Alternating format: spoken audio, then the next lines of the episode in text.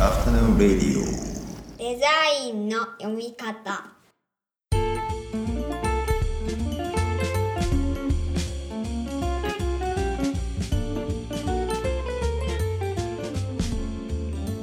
アフタヌーンレディオデザインの読み方。大林博です。こんにちは。えー中村正弘です。こんにちは。この番組は我々2人がデザインの基礎過程をプロトタイピングするプロジェクトデザインの読み方のポッドキャストになりますはいというわけでよろしくお願いしますお願いします。えっ、と今日はあのこのポッドキャスト始まって初めてのあのゲストというかゲスト。をお招きすることになりました。っていうまあなんか経緯としては一応東洋美術学校ってまあ中村先生とあの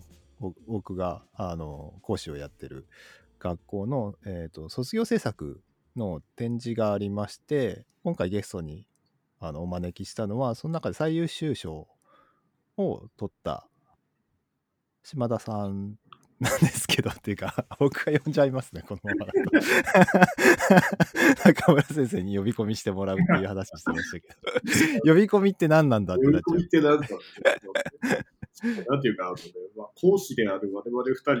学生を呼ぶっていうのもゲストに呼ぶっていうのもなんか変な感じしますけど。まあそうです。いやまあでもまあそうですね。たまたまそうはなりなったんですけど、そうまあでもちょっとままあどっちかというと僕僕の方かもしれないですけど、なんか卒業制作ってうん。あのまあどっちかというと今年っていうよりは今までいろいろ見てて、うん。なんでこれやってんだろうなっていういつも疑問があって。で、本当によくわかんないじゃないですか。こうえっ、と、デザインなんでこう、ある程度こう、人に見られてこう社会に接続しないといけないけど、接続されずに展示して終わりみたいな何を評価すればいいのかわからないとか、なんかそういう気持ちがいろいろもやもやあったんですけど、その今回の最優秀賞を取った、あの、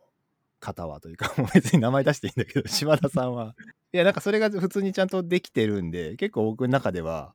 あなんかあの卒業制作ってやっぱりこういうことだよねっていうのをうん再確認したようなところもあったりとかして。うん。まあなんかそんなそんな話とそんなちょうど時期だったっていうのでちょっと今回はゲストにお願いしたらあの快諾していただいて今日来てくださってます。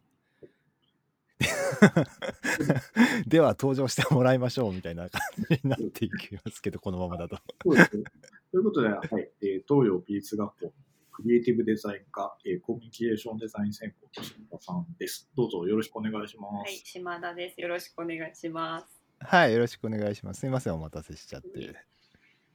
じゃあちょっと島田さんの方から簡単でいいので、まあ、まあ、なんか自己紹介とあと、あの、今回の卒業制作に出した作品の紹介をしてもらってもいいですかね？はい、わかりました。えっと、東洋美術学校クリエイティブデザイン科4年の島田幸乃です。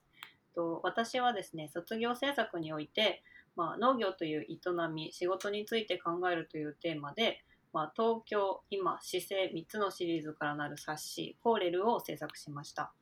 まあ、農業は風土に寄り添う仕事であること、そしてまあ、風土は文化に大きな影響を与えるっていう視点から、まあ、農業がどんな仕事かっていうところを知ることは、まあ、日本のらしさを知ることであったり、まあ、自分の生活を鑑みることにつながるのではないかってもしそうであるならば、まあ、私と同じデザイナーはもとより、まあ、同世代のこれからの日本を支えていく若い人たちも、まあ、農業っていう仕事に理解があった方が、まあ、より良い社会につながるのではないかという考えから始まった制作になっています。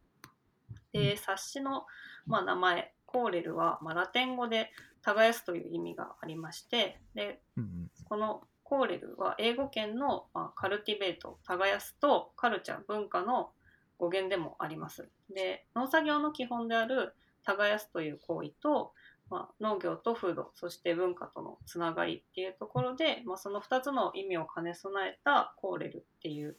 まあ、単語が、まあ、今回の内容にうってつけだなというふうに思って名付けました。で冊子の内容はと言いますと、まあ、1冊1テーマを扱うという形式で、まあ、写真と取材記事が半々くらいの構成になっておりまして、まあ、各冊子で150ページずつとかなり盛りだくさんのうん3冊となっています。で今回取材先をですね東京都内のあの農家さんに絞って、まあ、農家さん12件に取材撮影にご協力いただいて完成した冊子ですので、まあ、コーレルは特に東京に住む若い人たちにたくさん読んでいただきたいなというふうに思っています。で冊子のデータは全てのダウンロードが無料で行えるようにしておりましてで特設サイトもあの先日作らせていただきましたので ぜひ一度ご覧いただけますと幸いです。はい、以上です。はい、ありがとうございます。なんかそうですよね、ウェブサイトもこの間会った時に、あの、会った時というか、まあちょっと、あの、打ち合わせしてる時に、ウェブサイトあったらいいのにって言って、なんか3日後ぐらいにできてたんで、ちょっとびっくりしました。早っと思って。そうなんですよね。あの、展示の段階では一応その冊子が3つできていて。それを見たね、あの、小林先生の方が、まあ、これがそもそも何なのかが集約されるような、あの、ウェブとかがあるといいんじゃないかっていう話で、まあ、なんかね知らないあたりできてるっていう、ちょっと面白い。そう、作りましたとか言ってて。作りました。できてましたと言わんばかりの感じ まあ、今回そのテーマ設定もあるんですけど、まあ、農家とそのまあ風土で、かつ、うんなんていうか東京の農場っていうところがキーワードなんですけど、まあ、島田さうんんももともとは農家のご出身ということですよね。はい、うんうんで、やっぱりその中でのテーマ設定っていうのは、まあ、割とな、どういう意図があったんですかね。あの、自分のその、なんでしょう、そのデザイン、デザインを目指す学生の立場でありながら、まあ、なんていうか、その自分の、なんていうか、ルーツみたいなものを意識したということなんです。そうですね。まあ私自身はやっぱりデザインをする上で、まあ一時期はなんかこう消した方がいいのかな、まあ自分の個性みたいなところを消した方がいいのかなって思ってたんですけど、まあその誰がやってもそうなるを求めることって、まあ究極に言うと自分は別にやらなくてもいいっていうことになっちゃうので、まあどうにかして自分をこうデザインと、まあ、ものづくり社会と関わっていくために、まあ、自分の子を見つめ直そうっていうところで、まあ、農業っていうものが、まあ、私の実家の家業でもあって、まあ、自分自身の子でもあるし、まあ、デザインの基盤のところを、まあ、私がデザインに一番興味をなんだろう持ち始めたところっていうのが、まあ、柳総理だったりっていうあのところだったので、そこから、まあ、柳宗悦だったり民芸だったりっていうところから、まあ、農業とデザインみたいなところの関係に、まあ、目が行くようになって、まあ、そこからやっぱり自分のデザインの子もなんか農業とつながってる気がするっていうふうに思って、まあ、農業っていうテーマを選びました。うん。まあ、今回、その、割と取材っていうのをかなり密度上げてやってらしてて、うん。で、なんかその時どういうところをやっぱり気にされてやったんですかね。まあ、割となんかその、あの、かなり熱のある取材をしてるっていうのはやっぱり見ても伝わるんだけど、なんか割とやっぱり見てる、なんでしょうね、あの、出来上がりの見た目の印象としては比較的読みやすさみたいなところにあの気が向いてるような印象があったんですけど、その辺はどういうふうに工夫されてますか？そうですね。やっぱりそのたくさんの農家さんに協力していただいたっていうところがあったので、まあ、農業について考えるのに、まあ、こんな恵まれた環境の人っていないよなっていう、まあ、自分実家が農家っていうこともありましたしっていうところで、まあ、私がやらなくちゃいけないなっていう使命感みたいなところはやっぱり原動力としてありましたね。はい。うん。でやっぱりそのあの最終的な明かりっていうのはやっぱりあくまでも若い人にも見てもらえるような工夫をしていたっていうことですよね。そうですね。やっぱり写真を少し多めにするというか、やっぱり結構文章だけでも本当に皆さん面白いことをお話ししてくださっていて面白いんですけどやっぱりどうしても文章だけだととっつきにくいみたいなところがあると思ったので、まあ、写真を大きめに配置して、まあ、ちょっと写真集みたいに気軽に見てもらえればいいかなっていうふうに思ってましたね。うん。まあ今回なんかあの見てて、まあまあ、僕が一つあの今回担当したということもあるんですけど、やっぱりそのプロセスをずっと見ながら思ってたけど、やっぱり日本の、特に日本の習慣ですかね、割と何気ないその四季折々の、まあ島田さんとかは今回の取材だと餅つきとかもね、あの、やられてたわけですけど、あの、取材されてたわけだけど、やっぱりそういう、なんか日頃の当たり前の習慣っていうのは、実はやっぱりその農業のサイクルに合わせて、あの、できてきて、それがなんとなくその暮らしの中に染みついてるんだなっていうのが、ね、分かったりしたっていうのが、なんか僕としても見てて面白かった。感覚としては多分若いと思うんですけど普通にこう我々の世代にもこう刺さってくるものがあるというか、まあなんとなくこうちゃんと自分がユーザーでこっちに向かって語りかけてるなっていうのがすごくよくわかるようなこう作り方だしこう伝え方だなっていうふうに思いましたね。なんかまあ、最初に言ってたというか、さっき言ってた、その卒業制作って何なんだろう、これ、なんかすごい自己満足でやってる感じがするなって、なんかついつい思ってたんですけど、なんか、あの、すごいちゃんと正解を見せてもらえたなっていう感じがしました。うん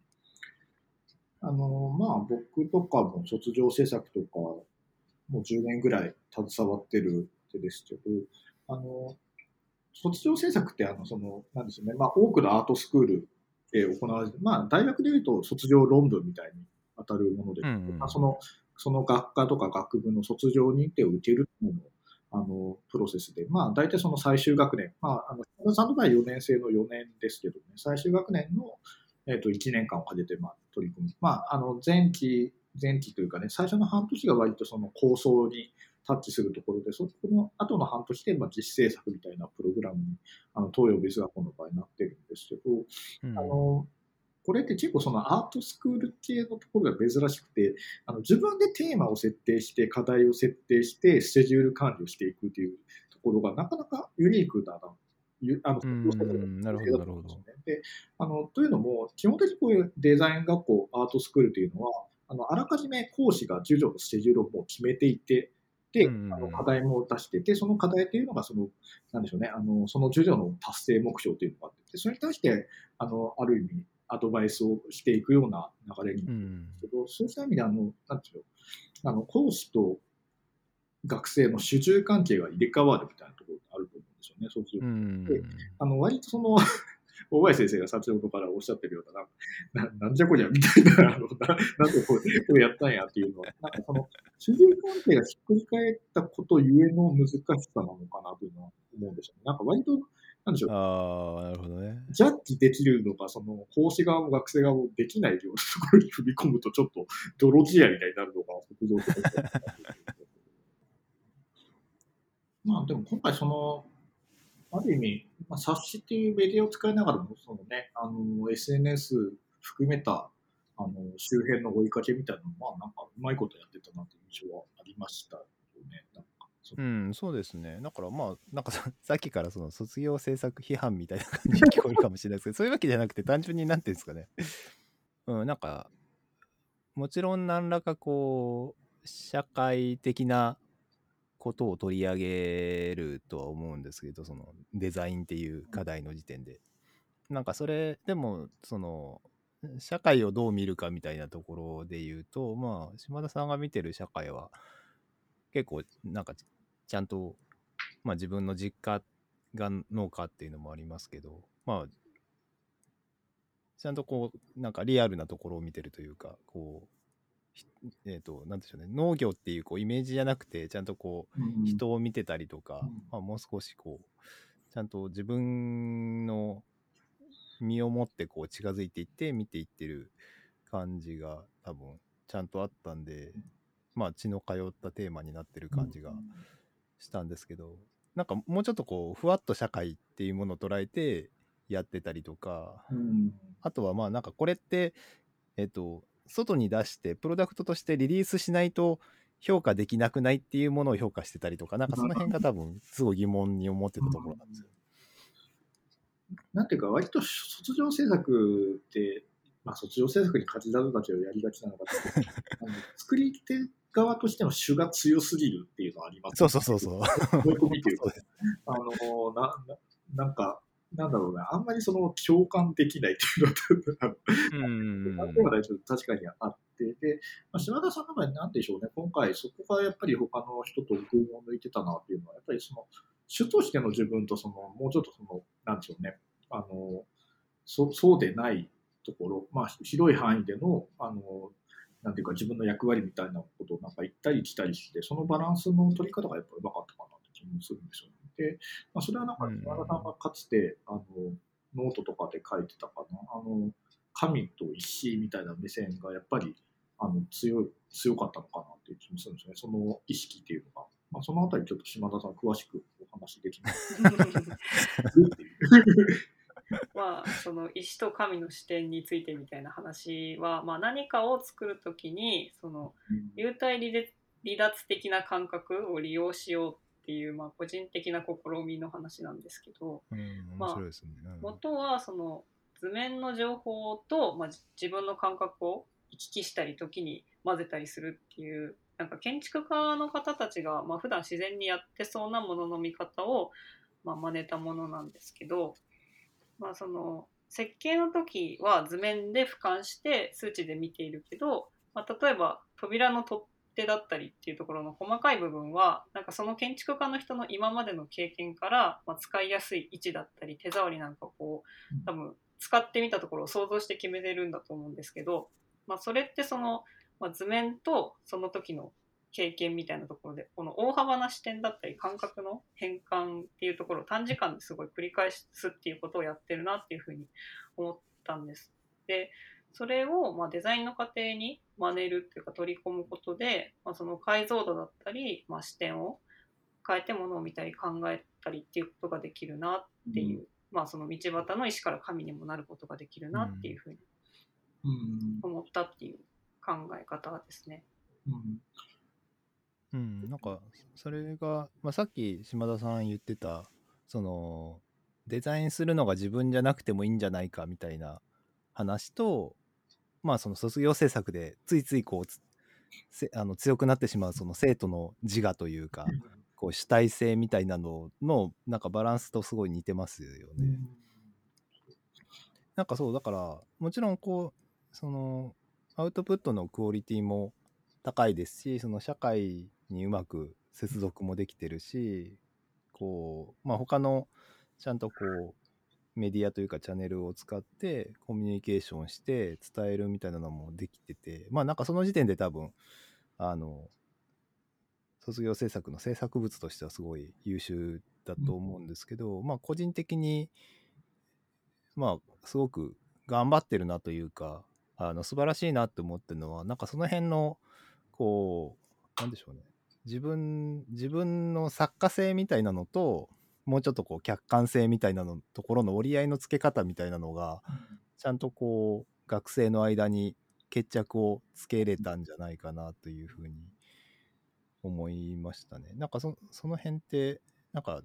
悩んでる時期とかあったりしたんですか？そうですね。もう本当に多分4年間ずっと悩んでたテーマ あそっかそれそれまあ大人になってもみんな悩むもん うん、いやなんかむ難しいとこですよね。もうちょっとこう極端にというか単純に言うとまあなんか自分を信じる信じないみたいな話でもあったりするじゃないですか。なんか自分のその才能って言ってもいいかもしれないですけどなんかそれを信じるか信じないかとか信じすぎてもダメだし信じなすぎてもダメみたいなところがあるんでまあでもな何かは多分信じないといけないけどそれをどれぐらいどう信じればいいのかみたいなのは多分た確かに誰も教えてくれないんで。でもなんかその辺のバランスをうまく見つけていったというかなんでしょうね。まあバランスもうこれっていうものじゃないかもしれないですけどまあなんかバランスの取り方みたいなのをちゃんと身につけてるのがちょっと傍から見てというか僕はまあ今回のその卒業制作のその優秀賞の選考委員にはなってないですけどまあなんかそこが実は一番評価できるんじゃないかなと思いました。全く同じようなところで評価はされてますね。やっぱりその辺のバランスの取り方で、それのバランスの取り方がいつも同じというよりも、やっぱりこのプロジェクトの中で、それがか最適化されてたというのはやっぱり大きいところです。で、それはやっぱり、あの、なんでしょう、あの、まあ、うちの東洋別学校がそうなのか、まあ、全体が、他の卒業制作全体がそうなのかもしれないけど、やっぱ卒業制作に今、ちょっとね、その辺の視点が加味されてくると、やっぱりもうちょっといろんなところの卒業制作って、あのね、あの、面白くなってくるのかなという印象もあるんですよね。うん、大学のいわゆるこうなんていうんですか卒業論文みたいなのもまああんまりそれが本になることはないですけどまああの博士課程の論文とかはそのまま本になったりするじゃないですか。うんで卒業制作もどっちかっていうといやなんか卒業制作の時こんなのやっててみたいなちょっと面白いエピソードになればいいぐらいの感じですけど今回の島田さんの強度で言うと結構なんかこれ自体を別に市場に出しても恥ずかしくないというか、一つの本当にこう作品としてデデザインの作品として全然流通させれる強度があると思うんで。うん。すごくだから僕の中で卒業制作の正解をちゃんと見せてもらった感じがして、あのありがたかったですけど。うん。なんで、まあ、島田さんもこれで多分終わらず、今後これは何かしら、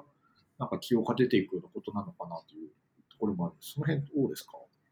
そうですね、もうそれは本当に